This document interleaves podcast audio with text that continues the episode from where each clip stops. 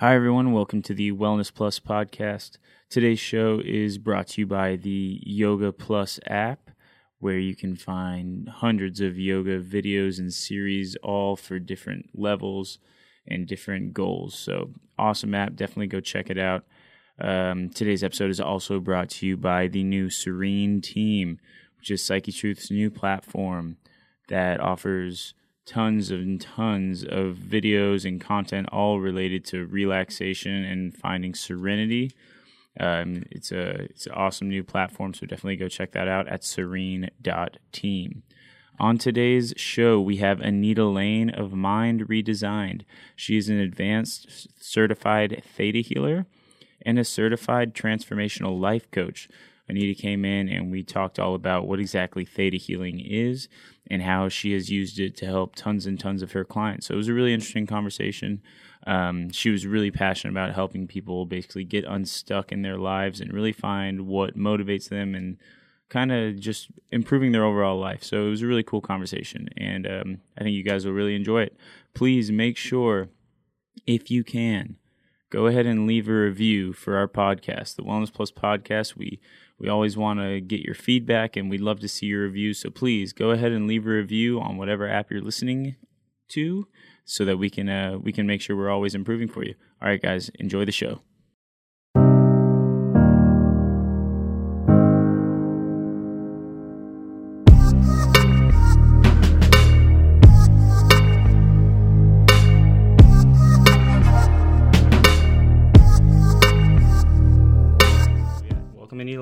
So Thank much you. for coming. It's great to be here. Yeah, it's great to meet you.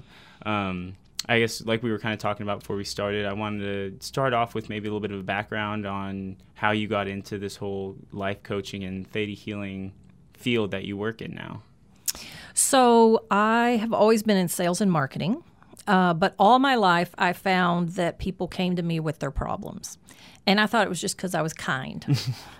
and um, so, more and more, I was bored doing the things that I was doing. I was never satisfied or f- feeling fulfilled for very long in any job. So I was changing jobs about every two years, which now is okay. But then it wasn't so, you know, it was frowned upon. Like, what's wrong? Why are you always leaving jobs? So um, in 2007, I got 2007, yeah, I got laid off.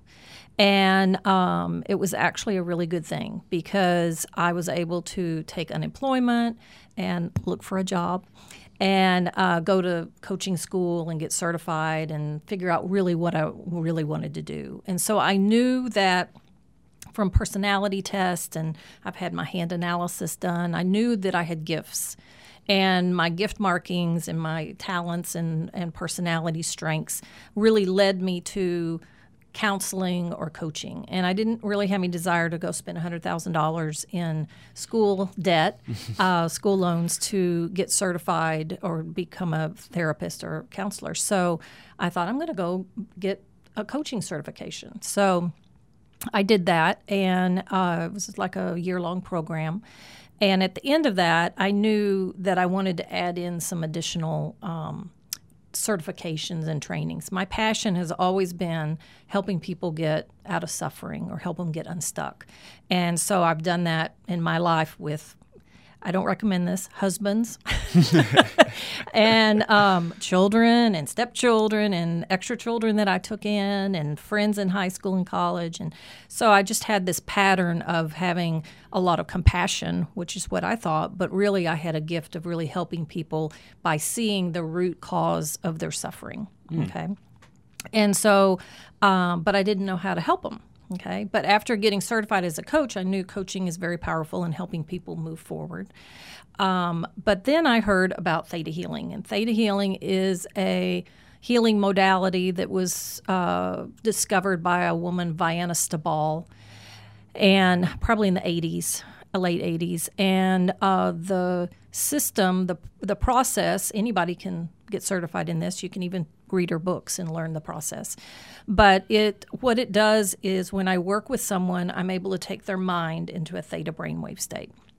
And the reason that's really profound is because in the first seven years of our life, our brain is predominantly in an alpha and a theta brainwave state. Mm-hmm. So in utero, up to about age seven. Okay. Okay. And being in an alpha and a theta brainwave state means you don't have a lot of layers of logic and rationale and left brain. It's very creative, very uh, accepting, very um, innocent. Okay. And so basically, a child in the first seven years of their life is coding their computer, they're the coder for their mind. Okay.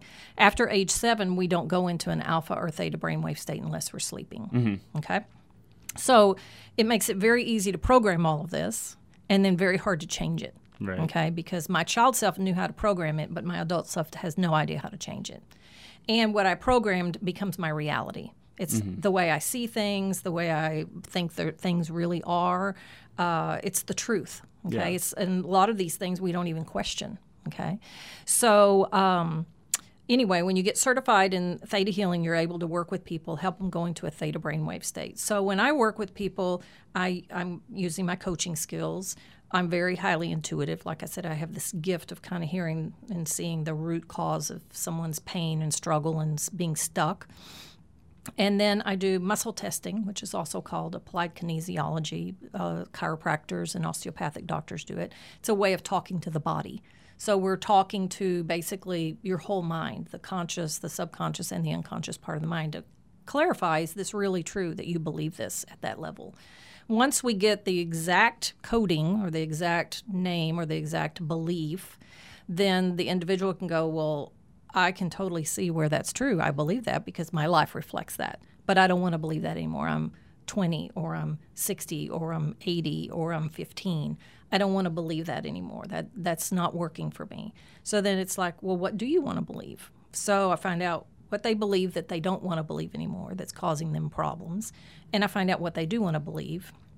Then I take their mind into a theta brainwave state, which they don't have to lie down. It's like hypnosis. It's actually deeper than hypnosis, but you never lose consciousness. It's like I walk you through a guided visual, visualization. You close your eyes, and a lot of people feel it. They can feel it. Um, it's a deep state of peace, and people feel like uh, maybe their heart's kind of opening, or they just f- have a moment of no mind. Is what I call it. It's where you're not you're not thinking. Okay, Right. you're not thinking about the past or the future. Or I wonder how I look here with my eyes closed, or wonder what she's doing. Is she a quack? You're not thinking about anything, right? You're just there um, in a state of suspended kind of bliss for just a moment. And in that moment, we're able to pull the files out that you've said you don't want and put in the new files that you've said you do want. Oh wow. So is it at all similar to meditating? Because it sounds similar. Yeah, uh, I mean, if you're a really good meditator, Right, you can take your mind well- into a theta brainwave Yeah. state. I feel a theta brainwave state when I get acupuncture. Oh, okay. So they put the needles in, and then they leave, and you're just laying there, and you're like, wonder how long it's been. You're thinking, you're thinking. All of a sudden, you're not thinking, and there is no mind, and um, that's a theta brainwave state. Man, when you wake up in the morning before you really wake up, that's a theta brainwave right state. you're Before kind of still yeah, before you're really aware and alert and your mind's, you know, ramped up and that kind Mm-hmm. of thing, that's a theta brainwave state. Wow, that's amazing. Yeah. It's interesting that you can access it through because I know you're talking about doing the kind of active kinesiology and type through the Mm-hmm. Yep. body almost and use that as a way to access it. Well, I don't really use that to access the theta brainwave state, but I, I, I, I access. I'm asking your body, Right. your mind, the whole of you. What's true here? What is what's real for you? And so I could muscle test you, and you could say, and I could say, um, I believe, um, I believe that I deserve prosperity, and you say yes, I agree, I, and I muscle test, and it's and it's a yes. And then I'm like, well, he doesn't have prosperity. So why does he not have prosperity when he believes? So then I could add the word deserve in. I know that I deserve prosperity and you could be weak. Mm-hmm. Or I know that it's safe for me to have prosperity. So that's how we're able to take some kind of a bigger question and narrow it down to what exactly about prosperity is a challenge for mm-hmm. you. You know, because a lot of people want it. Yeah. If everybody had it that wanted it, then there would be no issues for prosperity, a right? happy- happy right. world. It'd be a real happy world, um, in a very prosperous world. Mm-hmm. But a lot of people want it, and they think they can have it, but they don't maybe think they deserve it, or they don't think they have what it takes to keep it, or they don't trust themselves with money. Mm-hmm. So you, I kind of dig down and go through all of these core things that tend to keep us from having what it is that we say that we want deserving, trusting, safe. Those are big words when you're talking about something that you don't have. Right, right. And so do you do you often start with getting them and like practicing going into that theta mindset or do you kind of have some meetings with them where you probe around and kind of learn more about them before you go down there? No, I dive in the first session. First, right so away. I have a um, online intake form that I have people fill out. It's three pages. I get a lot of information from Mm-hmm. that. I print that off and read it before they even come in. So I'm already kind of reading and, and clear about what they want to work on. But intuitively, I start. Sounds kind of weird, but I'm clairaudient. I Mm-hmm. start hearing some things. I start hearing kind of, oh, they probably have this, or oh, check that, you know, that right, kind of thing. right.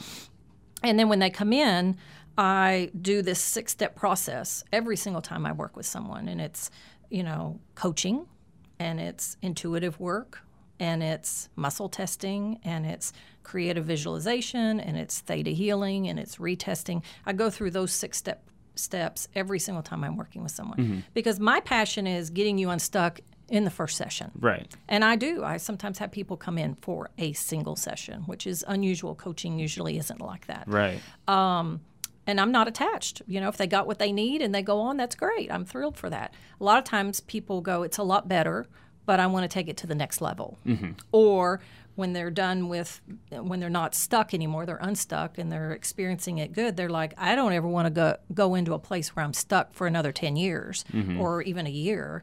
So they might come once every six weeks or eight weeks or once a quarter or once a month or whatever, just to stay on top of things. So it, because there's, you know, it's kind of like you go see the chiropractor. If you wait till you're in a lot of pain, right? That's a different type of chiropractic work, or mm-hmm. you know, any kind of doctor you work with. It's like if you wait till it's a a raging fire, then they got to put the fire out before they can address what caused the fire. Right. Right.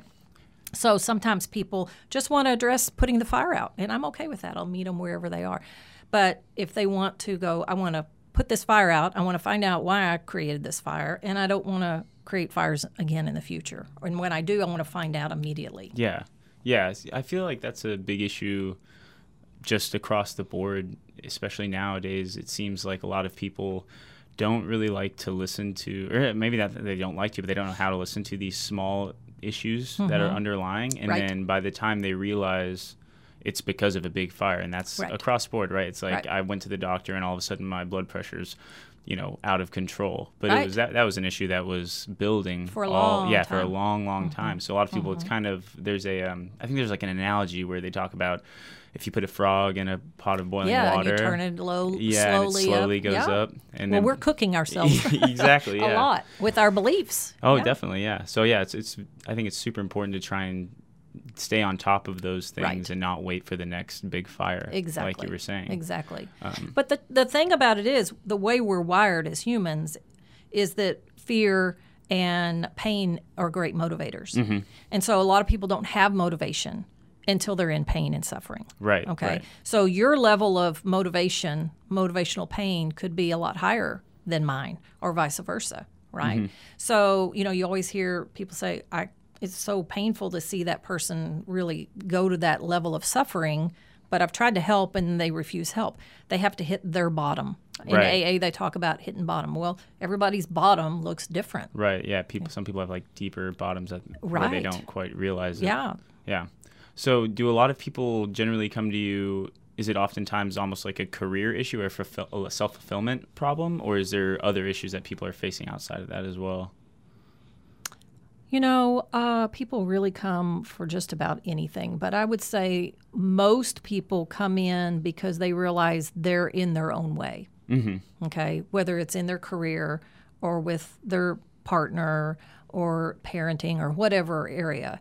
So I don't really find that most people come because money pain or Right. physical pain. Now, once they get in and they realize, oh, the same belief system that we just worked on for this is going to help every other area of my life too. Mm-hmm. And I could work with Anita on this disease that I have. I could work on clearing the beliefs that helped create this illness. I have tons of books that give me the traditional beliefs that are associated to any kind of physical problem Yeah. that you could have. So you start clearing the the foundation of an illness or a you know some kind of malfunction in your body, you might get over that illness or that Yeah. problem, or Yeah. you could just make it better. Right. Where it's not. I mean, you still have the problem, but you're not suffering from it. Right. Yeah. Actually, I was going to ask if you've ever do you ever work with athletes at all? Oh yeah. Uh, because I would Mm-hmm. imagine, because I've always, I, I, you know, I played mm-hmm. soccer in mm-hmm. college and after college as well. and 'Cause that it's was a all about this. Yeah, and the mental part is everything. Right.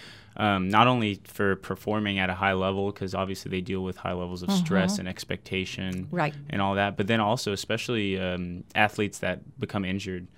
Um, I've I've read multiple studies about the importance of actually believing that you can get better, because a Mm-hmm. lot of people are faced with that, and this would apply to Or that they'll get hurt again. They're Right, right, terrified, they're so they want to get back in the game, but it's like, uh, Yeah, it's could like that be the the could that be the break that ends my career? Could Right. that be the break that makes me crippled? Or yeah. Right, right, yeah. So that's that, I feel like that's super important, and Yep. Mm-hmm. you must be able to help so much with that. Yeah, that's super interesting.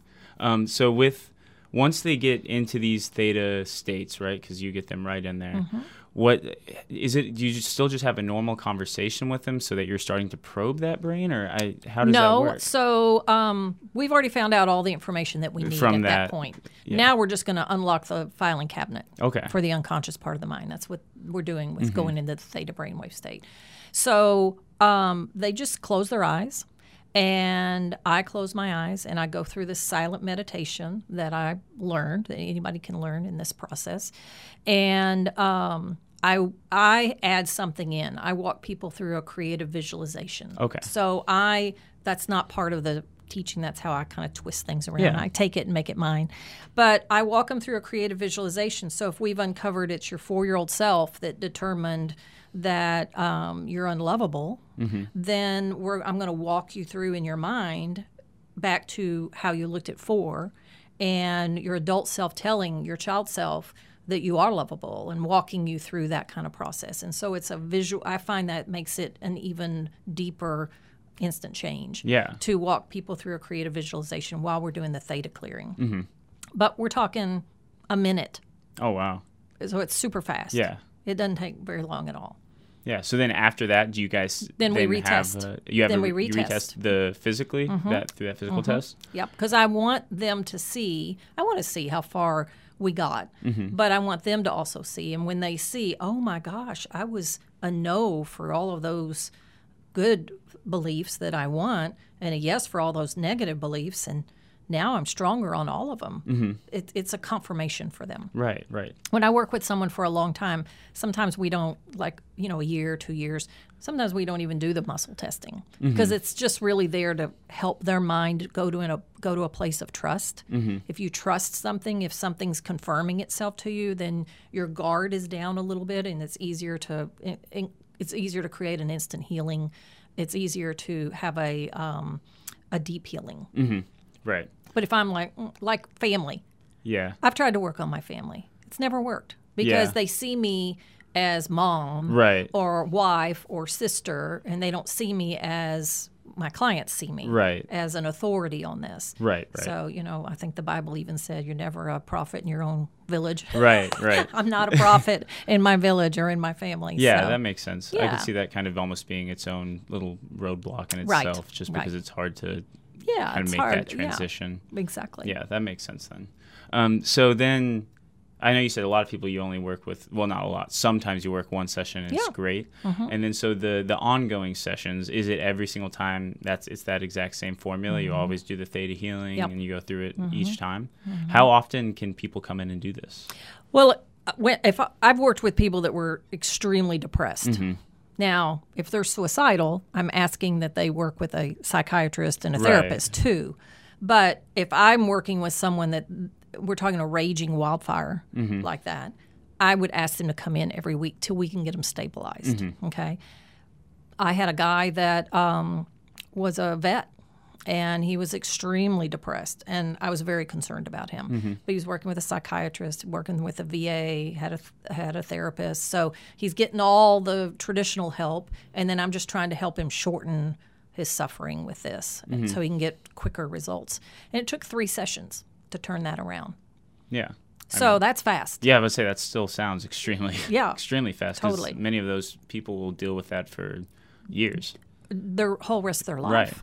Do you deal with a lot of uh, like PTSD patients? 'Cause I Mm-hmm. Yeah, this is very effective for Yeah, PTSD. that's what I would think for now, sure. Now, I can't make medical claims, of course. right, But of course. I have experienced, and I think every human being is walking around with PTSD. yeah, I'm not certified that I have been that I have PTSD, but there are things in my life that you know I'm still haunted by. You know, you have P- PTSD when your mind loops Mm-hmm. Right. Mm-hmm. about something, a fear. Okay, so public speaking. You know, if you had a bad public speaking experience, you have PTSD from that. Now, Mm-hmm. you're not going to necessarily go get medicated and you know be on disability or anything like that. But we all have varying degrees of PTSD. Right. But if you had PT, if you had PTSD from your childhood when you had no power, it's going to affect everything in your life forever. So it doesn't matter the traumas that you've had since then. You got to get to that trauma. You got to get to the the abuse and the neglect and the shaming and whatever was done to you as a small child to get you know and then all the other traumas can often like a domino effect be be improved. wow. Yeah, yeah. That definitely. I mean, that's got to be amazing to work with people and kind of see that progression that they go through. Yeah. Are, are there a lot of people in even just so in Texas that work in theta healing? Is it very? There are a lot of theta healers out Yeah, there, there are. and and it's amazing. I haven't met anybody that does the process that I do. In fact, I'm probably going to start certifying people and training Mm-hmm. Yeah. people in this because it's I think it's even more powerful than just theta healing. Theta healing is very good for you go in and you say I have this problem and I don't want this problem anymore. Mm-hmm. But it doesn't necessarily unless the person's highly intuitive doesn't necessarily get deeper than what the person's asking for. Right. I address what the person's asking for and the root cause of all of that. Right. I tell people, you know, if you have a garden and you have weeds in your garden, you're not going to take your shears and go clip the weeds off the top of the dirt, right? Mm-hmm. You know that's not getting rid of the weeds. Well, that's typically how we address problems. Yeah. Okay. You know, if you have a garden and you really want to only go out there one time and pull that weed, you got to get down and get to the root of the weed. Right. And that's what this process is that I use. But yeah, theta healing by itself is crazy amazing. Yeah, yeah, that's super awesome. What is there a specific? I know you said you did a certification for it. Is there like one? Well, I haven't started yet. You haven't started but I'm going yet, to. but And I've had a going lot to. of people request it. So right. yeah. What that's is the current certification? Is there a certification you have to get just for a normal theta healing? Yeah. Because you said you got that. Yeah. And you said is that what you said takes Yeah, about a di- year? Uh, no, that's coaching. That's the I- coaching Yeah. Okay. Mm-hmm. And you don't have to be certified to be a coach. And you can go for a weekend and get certified. Oh, okay. I s- tended to choose a process that was almost a year long. Mm-hmm. But I wanted those kind of credentials. I Yeah. wanted that kind of. Um, I wanted that kind of. Uh, process. I wanted to know, you know, I wanted to know that when I was out there working with people, I had some of the best training in the world. Right. Yeah, that makes sense. And then I went and I apprenticed with a healer in town and, and realized I don't have any gifts of laying on hands or Reiki or anything like that. I don't mm-hmm. see things. But I realized I do hear things, and it's called clairaudient. audient. I just thought it was just me thinking, but it's really like me tapped into something even deeper than what wow. what I can come up with. Right. Just like people that see auras and things. Right. You know, right. you just different people have different gifts. So um, um, so after I did the um, apprentice with a healer, then I went and got certified in several levels of the theta healing. But you learn the process in the first level. It's you can look it up, theta healing, online. Vianna Stibal, she has books out there. I mean, it's really powerful. oh yeah. How many levels are there? Just tons, like tons and tons of levels. Yeah. So is it is it almost an active practice where you're kind of always going No. back trying to learn, or you you learn No. it and you're good? Yeah, Oh wow. you learn it and you're good. Yeah, that's really cool. See, I feel like maybe it should probably be talked about more because I don't feel be. like it. yeah, it's not and very and I wish therapists would get Yeah. would get but you know maybe there's you have to be really you know when you're taking insurance and you're Right. doing therapy you have to be really careful about luckily i'm a coach so i don't have to worry about any of that Yeah, that's good. but um seriously people can walk in with a problem and walk out without the problem Yeah. or they can walk out with it 10% improved right. you if if you went and saw your therapist and every time you worked with them you were 10% improved people would be done with therapy in 3 months Right. Is there have they done any studies about theta healing? Have there been any studies Um, performed? I th- well, I know they've done like where they put the electrodes on and they Right, and could they tell they knew that see the brain Yeah, because she was like, "What's state." Mm-hmm. going?" Vianna was like, "What's going on here? This is like something really big is happening here." She just kept doing it, but then she was like, "What's happening?" And people are asking me, "What's happening?" And what just happened to me.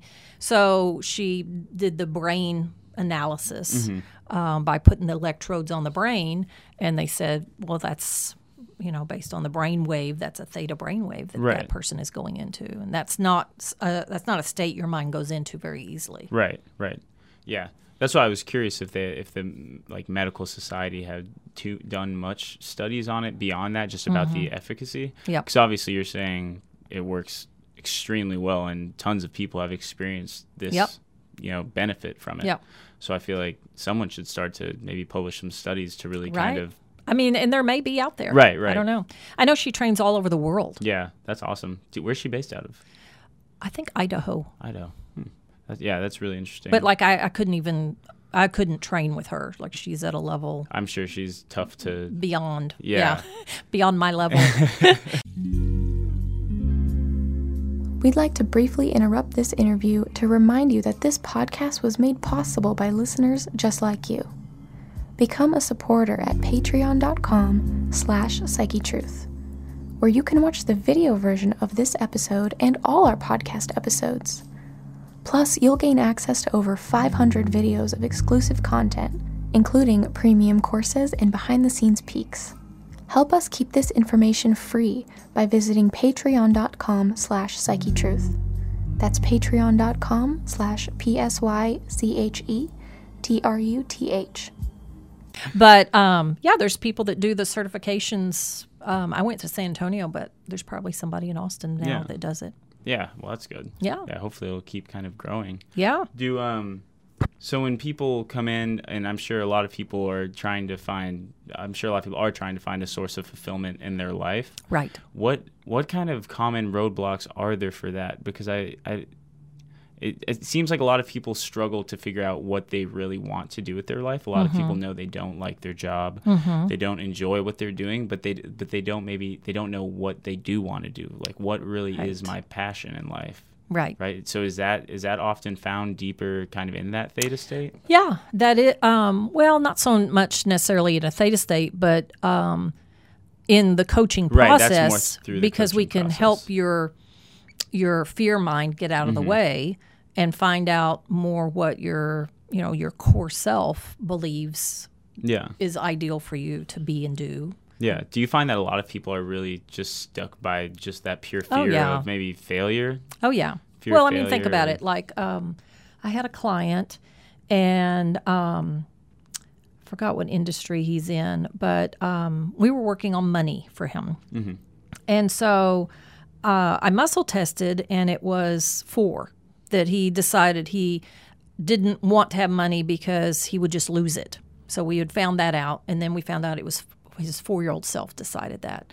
And as soon as I told him that from muscle testing, he said, "Oh my gosh, I remember my uncle gave me a Seattle Seahawk, some kind of hat or something. Mm-hmm. It meant a lot to him, Right. and he lost it. oh wow And so at that moment, he decided I can't be trusted with things. I'm not good at keeping things. So if I am given a great opportunity where I make a lot of money, I'm probably going to lose that. oh wow So then why would your adult self want to go Right. make a lot of money just to be humiliated when you lose it? right yeah so that's all just again deep in that subconscious unconscious Right. mind which Right. really i think they say that the unconscious and subconscious part of your mind is like 90% of your It is 90 to 95 percent. Five to ten percent of your mind is is the conscious part, which Mm-hmm. is very adult, very rational, very logical, very left brain. Mm-hmm. My conscious mind is always going to tell me what's good. I can always trust my conscious mind, but it's, it doesn't have much power. right It's Mm-hmm. right. like the steering wheel of my race car. Mm-hmm. Every other part of my race car is my unconscious, subconscious part of my mind. yeah yeah So if my conscious mind is telling me, Anita, you need to raise your rates, but 90 to 95% of me has said, Girl, you're just lucky you're getting what you're getting. You better be happy with what you have. Mm-hmm. That's something we tell our kids a lot. You need to be happy with Yeah. what you have, right? then I'm not, I, I might raise my rates, but I probably wouldn't succeed at it because the dominant thought that I'm putting out there is, I'm not worth that. I don't deserve that. I'm asking for too much. I'm being greedy, whatever. Mm-hmm. Yeah, I feel like uh, uh, kind of along with that fear issue, the self worth and kind of confidence must be huge in people. Yeah, yeah. If you have a 15% level of self worth and personal value, Mm-hmm. you're not going to be able to go do 100%. Right. Right. So if you're an athlete and you're a good athlete, imagine what you could be if you got all parts of your mind agreeing that you want this and you're good at this. right. And right. you deserve it and you're it's safe. Yeah. Yeah, and I feel like that's also a big thing with people, kind of like we were saying, that are scared to. I think they, like they're scared about these things and they don't want to make this transition in their life and they don't know the direction that they want to go in, and obviously leaving uh, not maybe a more comfortable, I guess, state of life. Mm-hmm. It's not even necessarily that comfortable, but it's just what they're used to.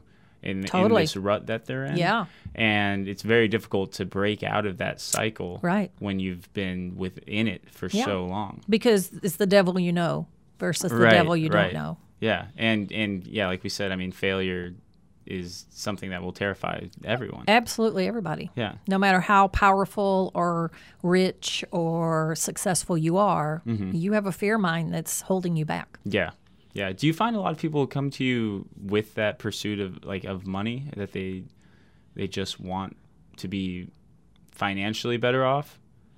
You know, that's not the number one driver. That's good. Yeah. I feel like that would often be a, a false driver, anyways. Right. Yeah. It doesn't very no. Everyone always says money never leads to true fulfillment, anyways. No, I mean, you know, you could have Warren Buffett's level of money Right. and be miserable. Exactly. Now, yeah. I don't think he is miserable, No. but you could be. Yeah, I think he's happy with his life. Yeah. But there's definitely you see time and time again people Yeah. that have, you know, immense amounts of money and are financially golden, but they're Right. not happy at all. Yeah.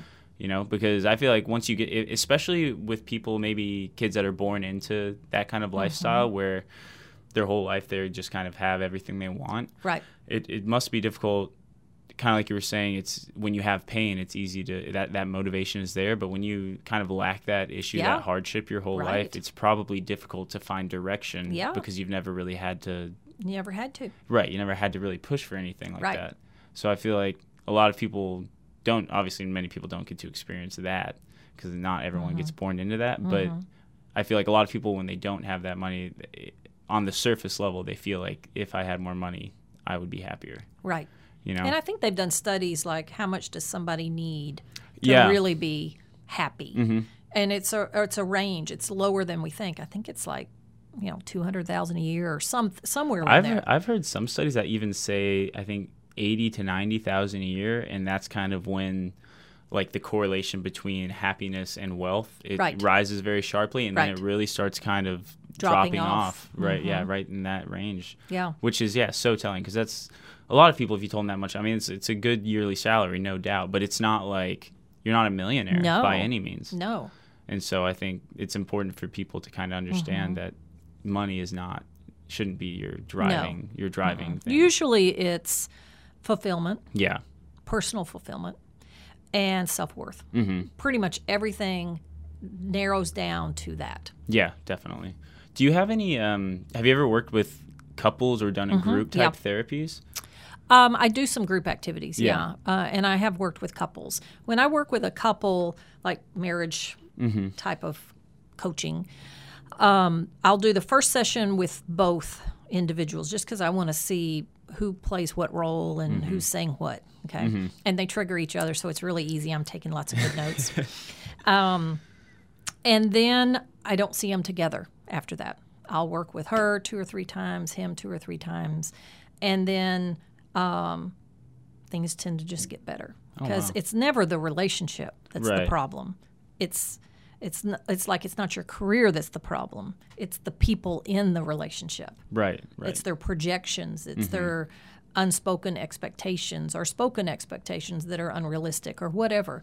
But it's not the relationship. yeah. The relationship is the secondary issue. The first issue is the two people and their core belief system.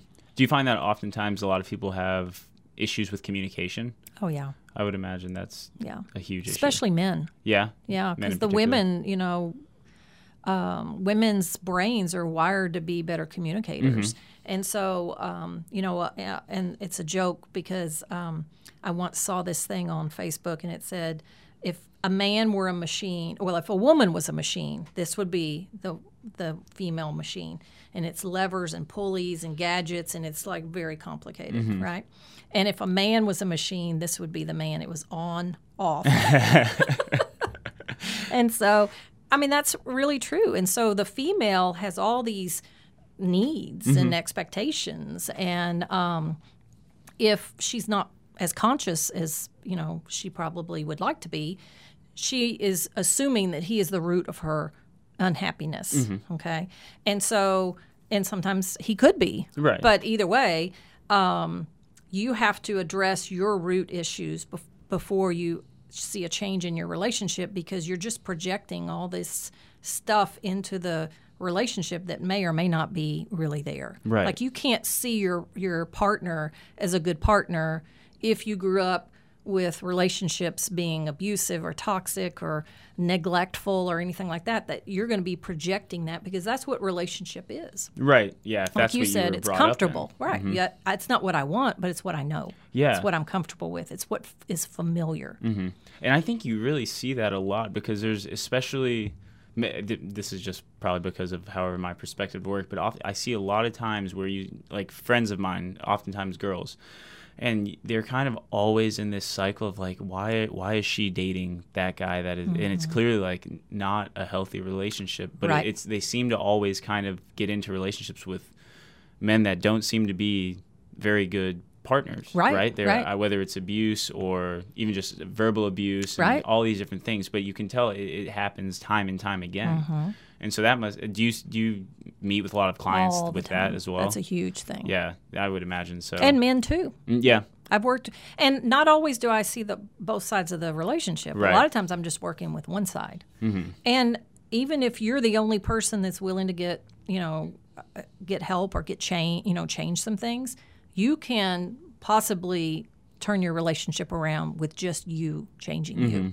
Because when you know, it's like if I'm dancing with you and I'm doing a two step, and then I'm like, well, I don't like two stepping with Ryan anymore. I'm going to three step it's going to be conflict, right? We're going to be Right. stepping on each other's toes. But over time, if I'm clear, we're going to be three stepping, and this is what I think is good for us, then you have to change. So Right. this and the spouses, especially men, they change, they adapt Mm-hmm. so easily. It's the female that isn't always as easily adaptable in the relationship. That's interesting.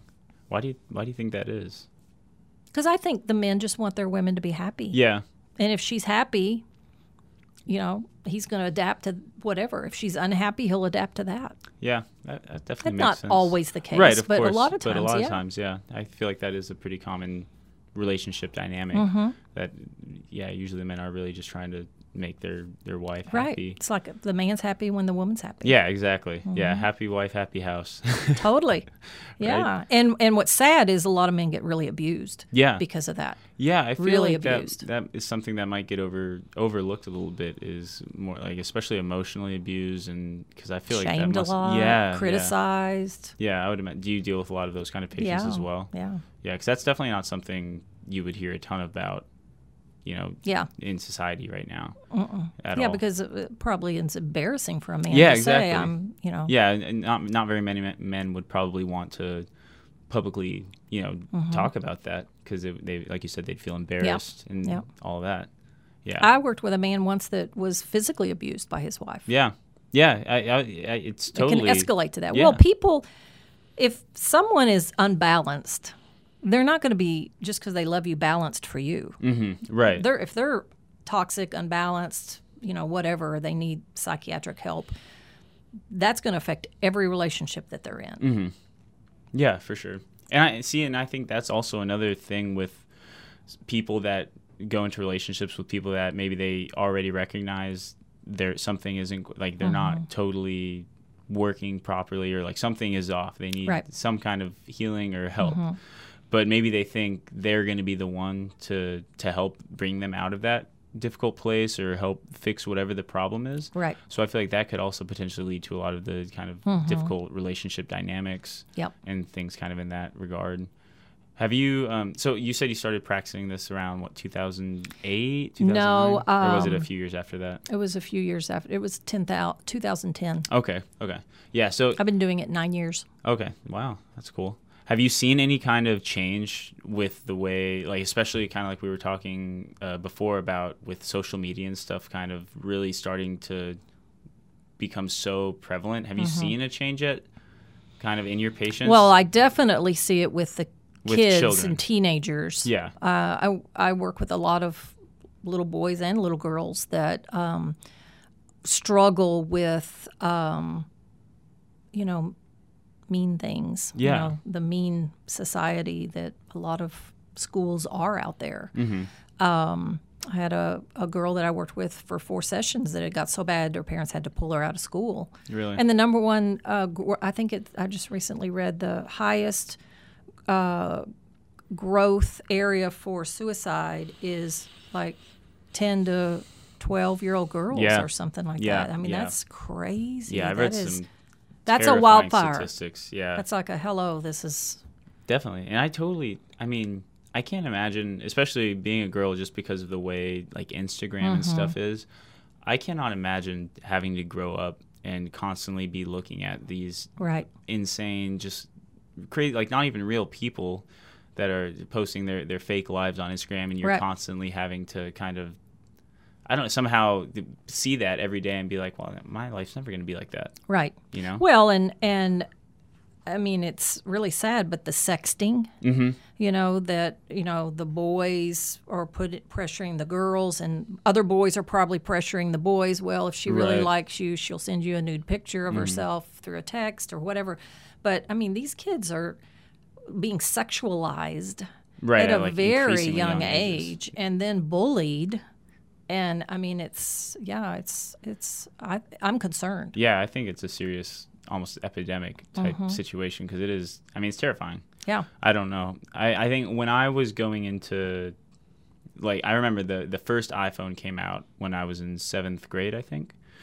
And so I remember that came out, and obviously everyone was like, "Oh my god, like this Mm-hmm. thing is amazing!" And but then at that time there was still, you know, internet was barely even working on it. Right. You know, it would take about thirty minutes just to load a web page. right You didn't have an infinite number of apps at your disposal. It was just it was a fancy phone. and It was cool. Mm-hmm. But now and then now you see now what it's turned into, and it's just I mean it's incredible. yeah And it's and the other thing is there's no escaping it, right? Mm-hmm. Um, because it used to be you were at school, you might get bullied all day at school, but at least you go home and it's like okay, I can get away from that for a while and reset and relax and talk to my friends and my Mm-hmm. Right. parents. But now it's like you go home and it's still you know on social media people bullying cyberbullying you're Right. getting texting you're and everything and it's just yeah it's a, just like overwhelming i yes you never turn it off exactly yeah so is that that's i mean it's really cool that you are able to work with children Mm-hmm. um what kind of when do they start being able to come in to see you i have not worked with under five okay five is typically a really good age to five start. Mm-hmm. is when it's good to start really I, and i'm not saying a younger wouldn't work but it's hard to have them sit still and yeah talk and that kind of thing. Yeah. But usually starting at five, they they know what their mind is telling them, Mm-hmm. and and that's what I love is is getting them to realize your mind is saying that, but that's not true. Not Mm-hmm. everything your mind tells you is true.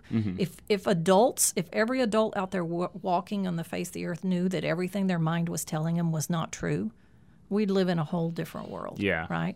But usually we have such mind identification that there isn't even the ability to be an observer of your mind.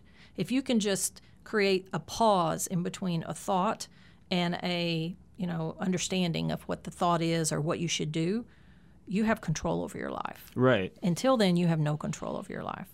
So anyway, five is typically an age that I've worked with that I've seen they get the results and they do well. Usually, it takes one time for little kids. yeah They're so fast. especially that young they must Yeah, be able I, to it was fun. I had um, a client Uh, his mother's worked with me for a couple of years, and she brought him in last fall, and we worked on some of his. an- He's nine, some of his anxiety and and some of his fears. And then he told her um, recently, "Okay, I'm ready to go back and work with Anita. I want to work through some of my fears now." So, I mean, how great is that, Yeah, right? Nine to be able to say, "I'm having some fearful thinking, and I don't want to think this way anymore." Yeah. So she brought him in, and we determined that um, when he was three, I think three and four is a lot of beliefs get formed in that age. I mean, it's happening all the time, but that's really an age that a lot of things stick. But um, he has this fear that when his parents leave, because he's old enough to stay by himself while his parents walk in the neighborhood and stuff, that his parents are not going to want to come back for him. Now, I mean, he has nothing to base that on. Right. His parents are devoted to him. Like that would never ever happen. And he knows that that's silly. He knows that's not real. But his mind tells him, and he starts getting worried. Should I go look for them? And how? What time should are they coming back? So the anxiety really starts ramping up. So we we found through muscle testing that his three year old self um, decided that if his parents leave his sight, that they may not come back for him. Mm-hmm. And I said, well, you know, it could have happened. You go to church and your mom puts you in childcare, and she was one of the last to come get you. Right. It doesn't have to be some big the parents really abandoned you Right, right. it can be i was the last child to be picked up at the daycare Yeah, yeah, which something is so so, innocuous, Yeah, right? yeah. Anybody that could happen to anybody. And in that moment, your mind, especially if it's a fearful mind, grabs hold of that and and as- associates that with a belief. Mm-hmm. Oh, at any time they could not come back for me, Mm-hmm. right? So. You, if he had not addressed that at nine, can you imagine? I mean, Right. That, that, That would would've- be issues. forever. Yeah. The podcast you are listening to was brought to you by WellnessPlus.tv, a subscription service empowering you with everything you need to take control of your health and happiness. Sign up for your free trial today to watch the video version of this episode and all our podcast episodes. Plus, you'll gain access to our extensive library, including hundreds of follow along yoga and fitness courses, massage therapy tutorials, weight loss information, guided meditations, educational health videos, and so much more. Feel better, look better, and live better today by visiting wellnessplus.tv. Yeah, that's yeah, that's incredible, and especially because, I mean, they always say your fears or scary thoughts or bad thoughts are obviously your your brain for whatever mm-hmm. reason really latches onto those negative thoughts Yep. far more than positive input. Right. Oh, yeah. So you know you have your parents in that case they pick you up at the same time every day and everything's great Right. and then one day you know they're a little bit late Right. and it's just that one negative thought that really kind of Yep. Takes control of you, how your Yeah. brain is starting to Yeah, you develop. associate it with I'm threatened. Mm-hmm. And so then the fear mind steps in, and that's the oldest part of our brain that keeps us alive. Right. And um, so, you know, all these things that we take on as beliefs really did in a lot of ways help us as children Right. like it helped kept it helped it kept us alive helped us helped us be lovable helped us do what our parents wanted us to do helped us you know hide out if, if there was danger from parents or abuse or whatever like these beliefs helped us right right?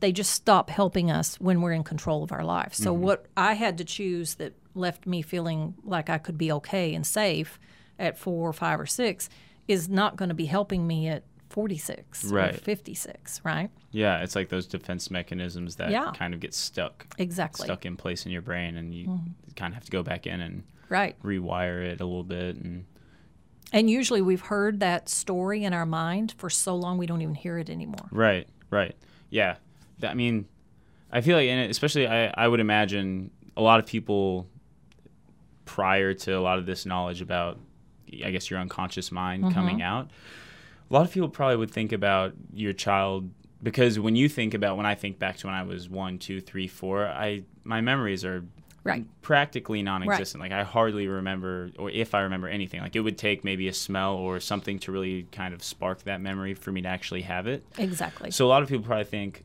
they're not going to remember this anyways, right? Like yeah. it's not. They're not going to remember it in their conscious mind. Right, right. But But, it's- it, it's it's going to be a very It's in there. prevalent part of the unconscious mind. So I feel like it, a lot of people probably have not realized this those issues that were underlying, and now it's kind of like start to actually realize it. So it's cool that parents can kind of realize that and maybe start bringing the, bringing kids in a little bit younger to Yep. to start working through Yeah. those issues because uh, that's the other thing you were talking about people coming in with anxiety and depression because that is like out of control Oh, it's totally out of control. right it's Yep.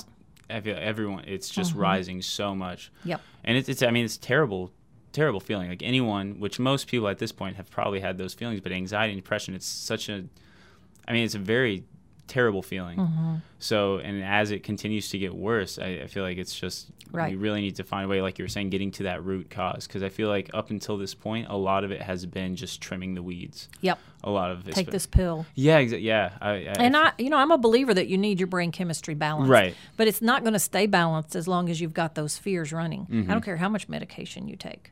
Right. You can kind of keep the fire maybe from from uh, growing and expanding and taking on you know more areas of your life, but you're not going to necessarily put the fire out yeah yeah f- because the fears are driving the cortisol, which drives the you know it's it's which came first, the chicken or the egg, Mm-hmm. Right, right? right, right. So uh, a lot of people that I work with, I tell them you need to go get evaluated. Mm-hmm. Okay, it will help you if we can wind your mind down a little bit and get you a sense of calm as we're working through this. So.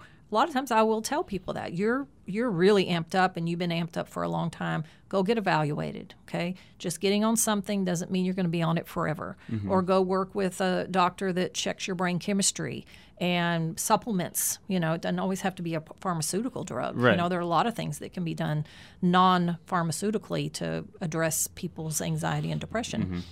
But a lot of people still need something. It's not Right. always just their belief system. But if you have the belief system and then you have the chemical imbalance, that's really hard. right it's really a very hard. difficult kind of combination It's a hard life. Yeah, I feel like there must always be both are present, right? Mm-hmm. Because something is going to cause usually the imbalances and issues to start up, and then they kind of probably start feeding off each Right. other a little bit. So you Right. have to address them both, Yep. essentially. Yeah.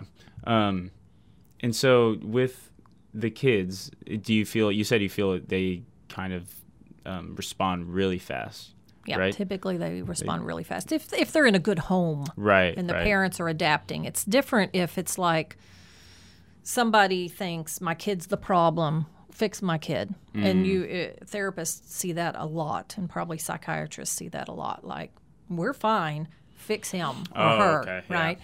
Um, but if the kid, if the parents are bringing them to see someone like me, they're pretty alert and aware and really want to get to the root of the problem. Mm-hmm. And if there's something they need to change, they're usually very willing to do that. That's good. But um, yeah, a lot of times, you know, a, a belief can be cleared in a single session. Yeah. Do you ever work with uh, parents and their kids together, or do you think that kind of makes it a little bit more difficult? Well, so far, well, no, I have worked with some kids that I had not worked with the parents. Usually, the parents have been clients of They mine. had come 1st That yeah, that would make sense. But um, I, you know, I I had a 15 year old recently, and I hadn't worked with anybody in her family, but someone had told her, "Go check out Anita. I think she can help Mm-hmm. your daughter with X, Y, Z." yeah, yeah, I feel like especially in that, I mean, middle school age range. I mean, that's just when things really kind of start to Yeah. get crazy Yep. and out of hand. Yeah. So I feel like, have you seen a, a rise in that age yet? I guess it's probably still kind of Yeah. yeah, and then I mean, I don't have that much. I, I've raised five kids, so Right. Mm-hmm. I've had a lot of experience with kids.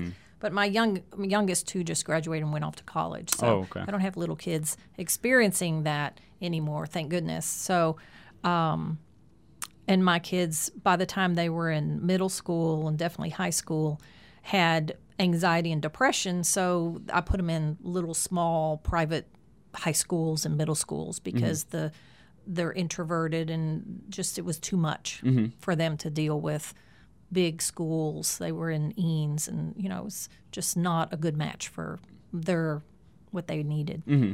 Yeah, I feel that's another thing is that everyone is obviously different. So it's all, Right. like certain people are going to react or need certain Yep. medicines or therapies. Other people are going to react differently. Mm-hmm. So it's all kind of has to be very customized. Right. Which and I the think, environment. A lot Yeah. Mm-hmm. of times you got to change the environment. You know, I, I could have totally medicated my kids and worked on their belief system, and they probably still would have been introverted and overwhelmed in an environment with hundreds and hundreds of kids. Right, right.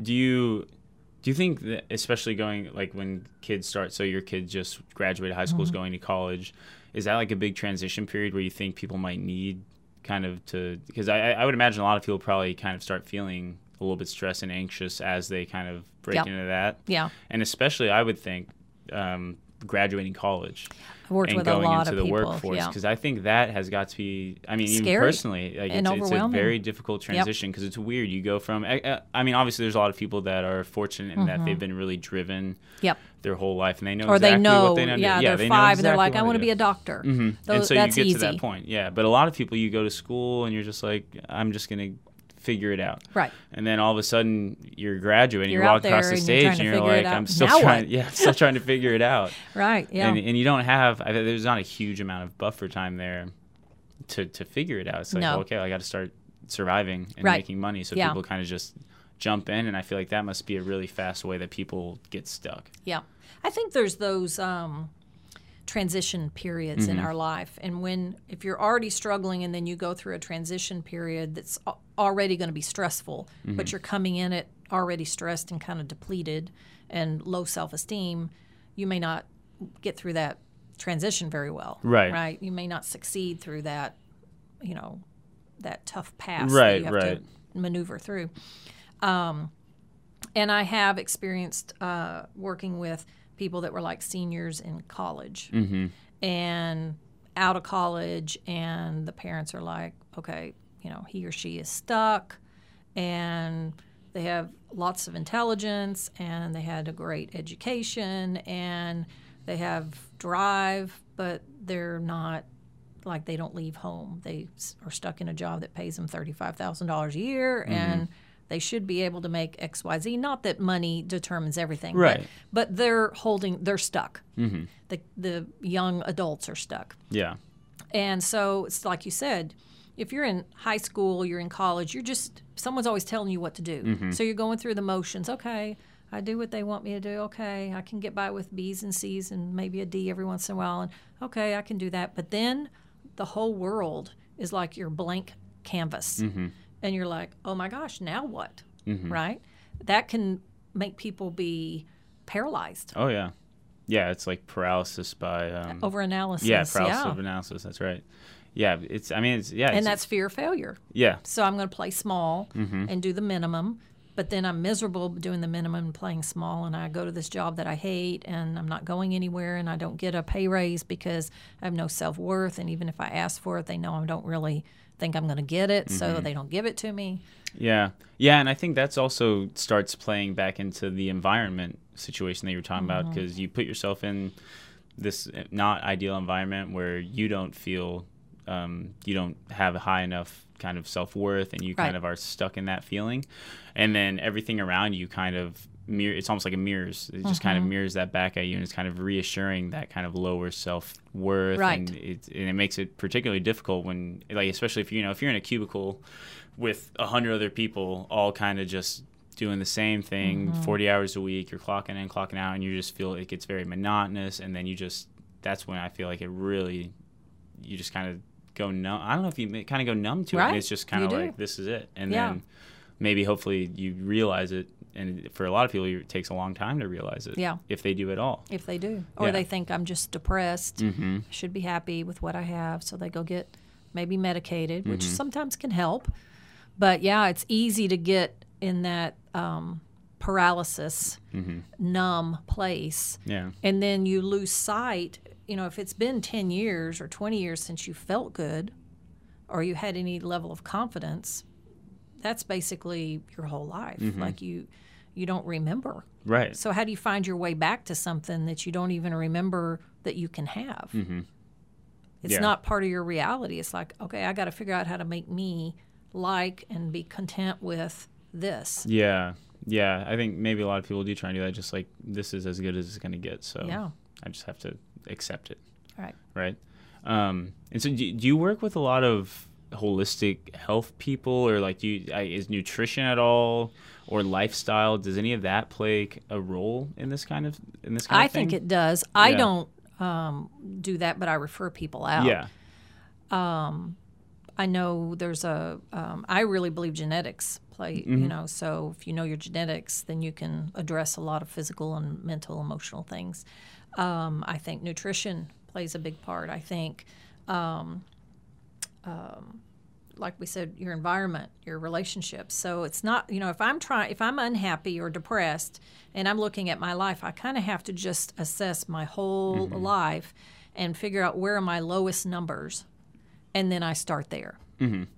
Yeah, and thankfully, I feel like the that whole field of holistic health does seem to actually be growing quite a Mm-hmm. Bit now. Oh, I, yeah. Mm-hmm. I feel like I'm seeing because we, we have a lot of holistic health doctors in here that are starting to come in, and it's not all just about you know medicating. Now it's actually about finding these root causes, figuring out what's issue, what's wrong with the entire you know system, with Yep. the mind, the body, everything. And yeah, because I feel like yeah, nutrition and exercise would surely be a, a big role in Mm-hmm. this too because that's another thing now that with you know the internet and screens everyone's sitting down looking at screens inside all day you're not getting any sunlight any fresh air so you're kind of i I feel like it almost kind of plays into that numbness as well that we were Yep. talking about because if Yep. you're constantly in you know indoors with Right. you know the it's 70 degrees all the time you and know and uh, EMF pollution Yeah, and mhm. all of that. yeah so just all these factors are playing in and it's like it, it definitely plays a role and then you're constantly eating like Crap. mcdonald's or you know whatever some kind of really heavily processed things Right. and it's just all kind of coming together Yep. And causing a lot of issues Yeah. so i feel like it's it's cool that you get you can kind of refer people to different coaches that you Mm-hmm. You know personally know and like Yeah, I, I like that because um, I kind of feel like, and, and most of my practice was built by doctors, like holistic doctors referring to me. Mm-hmm. That's really, I've never marketed or advertised myself. So that has been how I've gotten most, and I refer, you know, back to them too. right right Um, So um, I forgot where I was going with that. but anyway, I think that um, if someone comes to see me and they're just lost or paralyzed or numb, they're not going to be able to take uh, initiative to necessarily address their nutrition or know to go over here. They're not in problem solving. Right, they're in the right. problem. So a lot of times, the work that I do with someone can help fortify them enough that they have a foundation and they have some positivity and some energy going in the right direction that they can now go do some other hmm. things like that. yeah. But if you know, it's kind of like in the emergency room, they revive you first right. Right. before they figure out what is wrong, mm-hmm. right? So sometimes it's just we need to infuse enough self esteem and foundation of possibility and positivity into that person so that then they can take some initiative. Yeah. But it's hard to take initiative if you're numb and you're sold out and you're depressed and you're super anxious and you're in fight or flight. I mm-hmm. mean, you're not planning ahead. Right. You're just trying to get through the day. Mm-hmm. Yeah. See, yeah, that's actually a really good point because when you think about a lot of people, yeah, if you if you're in this really difficult spot and you're stuck, it, yeah, addressing nutrition or exercise is going to be a huge task, Right. right? Because that's You probably I don't mean, have the energy. Yeah, exactly. Mm-hmm. Especially like exercise, like when you're constantly feeling just defeated and down, Right. like getting up and going and exercising is Yep. going to be a very difficult task. So that's kind of a cool thing that it- you can, like Mm-hmm. Yep. you were saying, fortify them up, build them up, so that then they have that confidence, that ability to go address these other problem Right. parts of you know of their life. Yep. Which is, I mean, that's huge. Yeah. So do you kind of see that a lot as well? Do you do you end up recommending them to like Mm-hmm. start addressing those other parts after you've helped them kind of get up and Yep. out of that? Yeah, that's I mean that's really really cool. Yeah. I mean, I'll walk with someone as far as they want to walk. of course. You know, if they want to go to top excellence in their life, I will be there coaching them, uh, advocating for them, connecting them with people the whole way. If they want to just get out of pain and suffering, I will walk them with them to that point. Mm-hmm. Yeah, that's. I mean, that's that's a really cool thing about getting to coach like the way that you do is that Yep. you get to really have an impact and you get to see obviously the impact that you have Right. helping people get out of these you know dark places Right. right i mean that's Yeah. got to be one of the most fulfilling It things is there is very fulfilling. right Yeah, I, I tell people I get to hold the torch yeah as yeah they go through a dark place. yeah and that's amazing It is. Yeah. it and really you is. start i mean especially you've been doing this for what nine years you said Mm-hmm. nine years now and i'm sure when you first started i mean how was it it must have been weird because you were on this new Yeah, I was uh, when people would like call me the next day or next time I saw them, they'd be like, "You know that thing that we worked on?" Like, "Mm, no, not really, because I never remember anything someone told me after they walk out the door until they're in front of me again. Luckily, because I hear some really horrific things. Luckily, it doesn't stay with me Mm-hmm. Right, in my right. conscious mind. But they would say things like, "I've been in therapy for ten years working on that, and we cleared it in that one session," and I would be like, "I don't know." I don't know how that happened. yeah And then I had to get in and start researching like what is this? Mm-hmm. You know, the whole, you know, 0 to 7 and uh, alpha and theta brainwave states, all that. That was all new to me. Even when I was a theta healer, I didn't really understand what was happening. yeah that's super interesting 'cause i had i had no idea about the whole Even theta, theta thing as a healers don't really understand. I mean, Yeah, that's super cool. Because I, I, the only thing I knew, I know that when you go to sleep, that your brain goes into the uh, a theta Mm-hmm. set. But that was all I really knew about that. Yep. Do you um? Because I had heard about neuro neural beats or something like that. Have you- Neurobeats. Mm-hmm. Do you have you ever have any experience with that, or have you heard anything? I, I don't know much I mean, about that. luckily, we live in a time where they're doing a lot of things. EMDR is, is a modality Mm-hmm. What is that, therapists use. electric It's the uh, eye movement desensitization, Ah. Hmm. uh, emotional EM, mental. Anyway, I don't know. Yeah. But um, that is something, the tapping, EFT, Hmm. is really good for helping reprogram things. Um, NET, uh, neuro emotional technique. There's lots of things out there. yeah. I haven't found any that work for what I do Mm-hmm. better than what I'm doing. Now, I, I do teach people how to do EFT because I said you can do this on your own. Right. So if you get stuck and you can't get in immediately to see me, you can do this process and and dial yourself, you know, the emotional upset down. Mm-hmm. Um, but I'm grateful that we live in a time where this is something that's being talked about. Right, And yeah. new modalities are coming out all the time. Yeah, that's what's really that. cool. There's so many things that keep Yeah. coming out, and you know, some people respond super well to certain things and for certain Right. issues, and so it's cool that there's so many different Yeah. things that are coming out that are able to help people, Yep. which is huge. Yeah, you got to just find what works for you. Exactly. Yeah, I think that's And then dig deep. Stay with that and dig stay deep. Mm-hmm. with it. Yeah. Do you work at all with? Because I know you were talking about the, this whole physical aspect, like with massage therapists, for example. Because I know a lot of massage therapists, um, kind of like you're talking about, you have almost this auditory connection that you're Mm-hmm. able to identify some of these issues. And I feel like a lot of massage therapists kind of have the the sense of feeling right Yes, throughout the body with Yep. some kind of like energy Body flow workers, going through. Yeah. I, I work with them and myself for Mm-hmm. my body, and I'm always like, how do you get that? Like, Yeah. it's a gift. Yeah, because you can definitely tell, like, if you go to one massage therapist, maybe they're not quite as gifted, but then you go to a different one, and it's it's it's they know the same techniques, right? They've Yep, both been right. massaging people, but there there's still a, Very huge different. Mm-hmm. difference in Yep. them really being able to find those spots and Yep. kind of relieve whatever that. Yeah. One, I think, is was. Mm-hmm. intuitively connected to your body, and the other is just doing, you know, um, just massaging. And Mm-hmm. they can tell, oh, you're tense here, but there's even deeper levels Right. of physical touch than and there's messages Mm-hmm. i don't read those messages that's not a gift that i have but a lot of people do Yeah, yeah, and it's I mean, yeah, it's amazing. Um, have you heard at all about people using the uh, like those float tanks? oh yeah Yeah, i you bet that would probably take your mind into a theta brain Yeah, that's. I think that's what people are. Uh, What some of the studies of that Deep were backing that. Yeah, because it's it it, probably takes you back to when you were in the womb that's what they think. I think Mm-hmm. that's what they kind of think it kind of s- simulates is because it's literally there's no sensory. It's completely sensory Right. deprived. So you know Right. you don't see anything, you don't hear anything. Yep. You're just floating. yep And yeah, I think a lot of people say it's probably yeah. Go you go into that theta Mm-hmm. state, so a lot of people use that as well. I've heard it is super effective for PTSD and anxiety. So yeah, I feel Mm-hmm. Yep. like I think it gives you a reset point Mm-hmm. because you're you've been you've wound yourself up to a point that that feels normal Mm-hmm. and familiar. But when you can go into a float tank or you can come have a session with me or whatever, you work with somebody and do something that gets you back to kind of your zero set point, mm-hmm.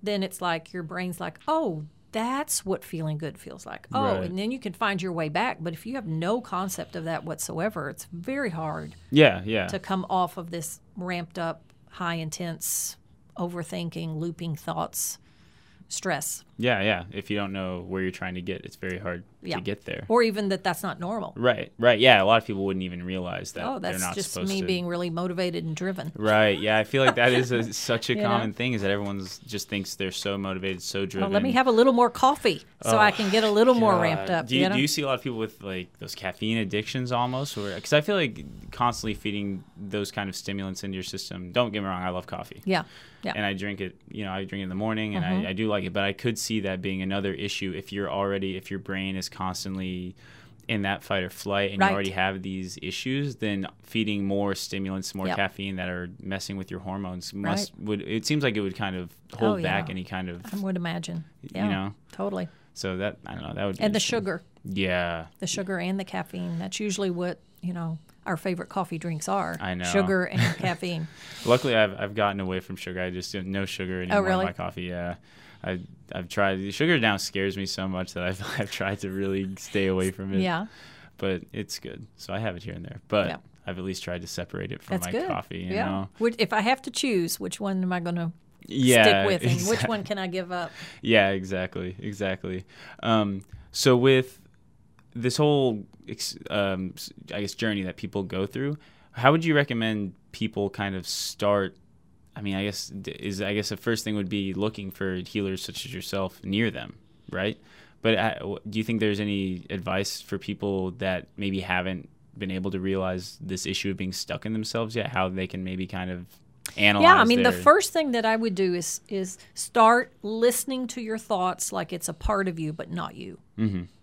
So when I'm working with someone and I say, "Listen, whenever you start hearing your, you get triggered, and as soon as you realize, oh, I've been triggered." Start taking notes like on your phone or in a diary or whatever.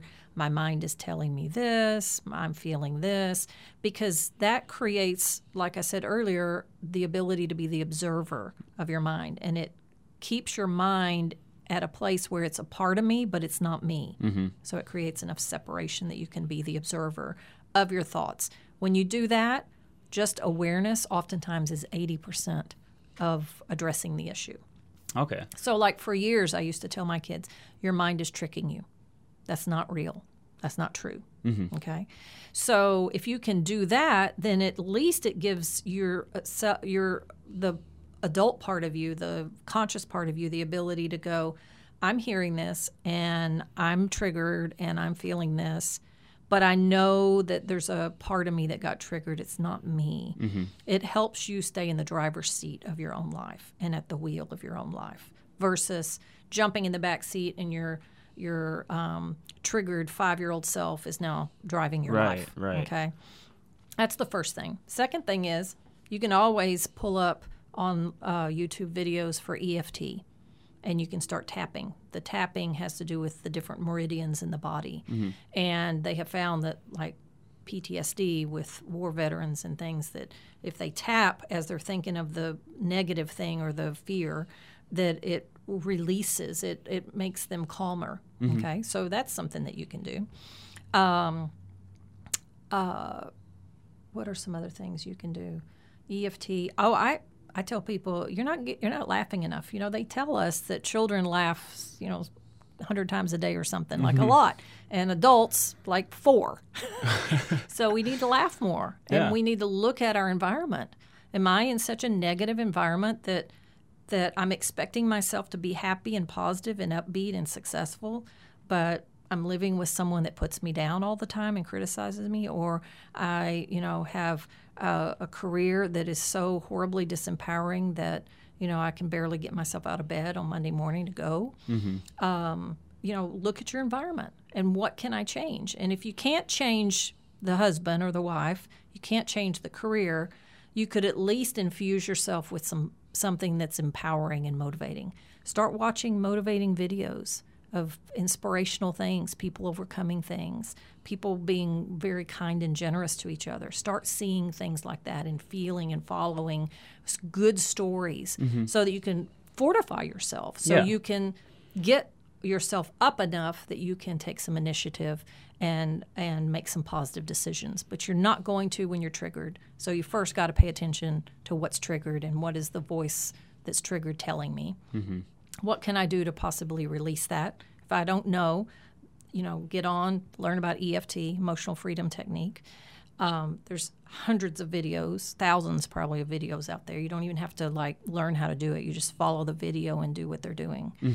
Um, and then look at your environment and assess where is you know what's driving these problems in my life? What's feeding it? Yeah, yeah, and I feel like kind of like you were talking about with that negative um, environment, and especially now with social media, like we were talking about, there's constant in the news. I mean, it's pretty unusual to have good news come across your your feed, right? Right. It's it's very negative always. The news Yep. with the just political Yep. everything, everything's Right. just crazy. yep And so when you put that on top of everything else in your life that isn't maybe making you happy, it's it just is really adding that insult to injury. So I feel like that's pretty yeah important. i unfollow people all the time on facebook yeah, because yeah, because I mean, it's, like I I get offended when I'm scrolling down and I see something that's like the political stuff Mm-hmm. or the religious stuff or the you know pro life or not pro you know I don't to me Facebook is supposed to be enjoyable right, right? Yes. Social media is supposed to be enjoyable and it's supposed to make me feel good or make me think about something in a different way. But if it's just bashing one group or you don't like people that don't agree with you or whatever, nope, Yeah, unfollow. yeah, you don't need any more of that in your life. no. It's it's not going to do you any good, right? Yeah. Yeah, I think that's really important. Um, and then so the the EFT you're talking about, you said you can just look that up on Mm-hmm. Yeah, uh, YouTube probably. Yeah. So if I were really triggered about, um, well, give me something. The- Something that would That would trigger, trigger me. you. Okay, so traffic. Let's say Traffic. really bad traffic. Okay. So you could do EFT for traffic. Right, Stress. and those probably And there'll be somebody out there that videotape themselves doing it, and you just follow along Follow and you do the tapping, uh, saying, you know, I feel powerless over this traffic. Mm-hmm. I hate traffic. Traffic is ruining my life. You know, whatever. And you do the tapping, and you see how you feel when you finish the the process of the different points of tapping. And if you still feel it, you go Mm-hmm. Try back and do it maybe. Mm-hmm. again. Maybe say it a little bit differently, like. I hate Austin because of the traffic. that's starting to become a more common thing Yeah. people say. Yeah. Yeah, I mean, see, uh, that's another thing I think that's really cool about kind of some of the advice that you're giving right now for people. A lot of it is kind of just trying to. It seems like at least slow slow down the insanity of Right. the world. Right. and it's kind of like being mindful of your thoughts. Yes. Being mindful of your actions or your environment. Mm-hmm. Everything actually, because it's easy to kind of like we're talking about get caught up where you're just going through things and you stop thinking consciously. Right. And so if you can kind of pull yourself back and even just notice a thought and you know write it down. Mm-hmm. Right. Un- try and understand it a little bit better. Notice. And don't don't judge it right. and don't deny it. Mm-hmm. Don't bury it. People say, "Oh, as soon as I think that, I I just I push it push aside." it away. You're not pushing it away. Yeah, you're pushing it's it deeper, Bubbling, probably. Yeah, you're, it's bubbling up because it's like, "Hello, can we fix this?" Mm-hmm. So when it bubbles up, address it. Yeah. Right then. Yeah. Yeah, I think yeah, that's another big thing is people just trying to push things down. Yeah, if something's coming up, there's a reason. Right. And so yeah, being mindful, understanding Mm-hmm. these thoughts. And that doesn't. None of that cost anything. No, yeah, it's free. It is totally free. I I think it, it's a really cool thing for people. Um, and I, I tried to do it for a while where I just had a journal Mm-hmm. and you know just when thoughts come up, just write writes Right. write it down. Yeah.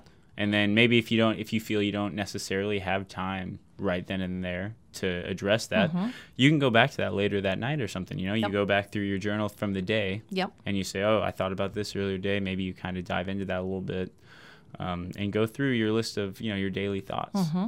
That way, you're starting to understand and work through some of these issues Yep. that you're that normally you're just like, "I'm too busy for that." Exactly. Push it away. Yeah. Because then by the they time, call it emotional hygiene. oh, is that what it is? I think so. Yeah. kind of like going through cleaning. going through cleaning, Yeah. Mm-hmm. at least being aware of, paying attention to, feeling compassion for yourself. Mm-hmm. Yeah, yeah, I think all that's really, really important, and hopefully people, I mean, hopefully people listening to this now are able to take a lot of this advice that you're giving. Because it's, I mean, for me, I know I'm going to. Yep. I yep. uh, honestly, I'm gonna probably go buy maybe a journal today Mm-hmm. and really just start. Because even kind of like we're saying, if I don't feel there's a huge fire in my life right now. There's always there's always There's one brewing. Yeah, there there always is something Right. that you can kind of tend to and prevent any kind of really really bad fire. Right. So I think it's good to uh, be aware of that Mm-hmm. and start looking through and just try and keep everything going well. Right. You know. And the other thing I would say is when your children come to you with their fears, don't talk them out of it. Mm-hmm. Because that's a perfect time for you to, well, tell me more. Mm-hmm. Well, that's so interesting that your mind would be afraid of that. You know, like you're showing them that's not you, that's your mind that's afraid of that. And mm. what do you think it would, would be helpful? What do you think your mind would feel more confident knowing? Or what do you think I could do to help? But don't stuff it. Mm. Yeah, because a lot of people are probably just like, oh, you shouldn't be scared of that. Yeah, don't worry, don't I'm taking care of that. Yeah, don't worry about it. Yeah. We have an alarm system. You don't have to worry about someone breaking in. Mm-hmm. Right. Whatever. Right, right. Yeah, that's yeah, that's really important too. Then, yeah, helping your kids kind of get into these. Be the mindful. Yeah, exactly. Get into those habits because if you mm-hmm. can start doing this at a younger age, I mean, you're going to be so well set up. Yeah. For the rest of your life. You're going to slay life. yeah. If you can do that, you can slay it. Exactly. Yeah, for sure. Once you, without getting into all these bad habits, once you're older, that's when it's tough. Yeah. That's the longer you've been doing it, the harder it is. Mm-hmm. So yeah. Unless you do theta healing. There you go. Yeah. it's exactly. That's what I was going to say. And then on top of all these things, if you're still really having these issues, it sounds like that would be a great modality to look into Right. as a as a potential way of Yeah. healing. Yeah. I mean, there's there's no reason not to try it. exactly. You know. And yeah, if you I tell on- people short suffering. That's what we're about. Yeah. Short suffering. yeah, for sure. I sh- the shorter the better. The shorter the better. So I mean, that's what we're all hoping for. All right. Well, Anita, thank you so much for You're coming in today. Um. Thanks, Ryan. This was a super informative conversation for me, and I'm sure for everybody that's going to listen. Um, so, uh, do you have any social media or anything that you're active on, or do you not really use it too much? I'm really bad about that. I I do have a Facebook page Okay. and I post something about once a month. Okay. So not super great about that. Um, I'm going to get back into LinkedIn, so that Okay. that's something that I'm about to get back into. Um, and that's really it. I'm, Yeah. I having my website redesigned right now, oh, cool. and um, I have a meetup group, Oh, okay. a women's meetup group, and I have a women's group. So yeah, but social. I'm I'm kind of high touch. That's like I like that too. I, I'm I'm that's how I am. I- I think it's nicer to find people and Yeah. interact in person. Yeah. Um, so that's another thing. If you know, if you're wherever you live, I'm sure there's ways that you can look up and find maybe some kind of group type, not not therapies, but just Right. groups where you can even get together and Absolutely. talk, kind of like your women's group that you're talking Yep. about. So hopefully people, you know, find those too. But, Right. yeah, because I, you know, I what I say is shame. Well, um, Brene Brown says a lot about shame needs, you know, darkness and isolation. Mm-hmm.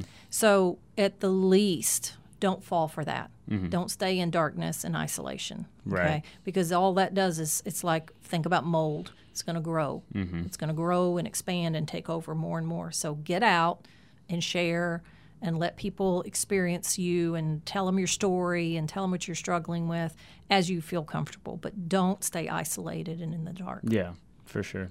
All right. Well, again, thank you, Anita. Yeah, it you're was great to meet you. Thank you, Ryan. The Wellness Plus Podcast. Copyright 2018. Target Public Media, LLC. All rights reserved.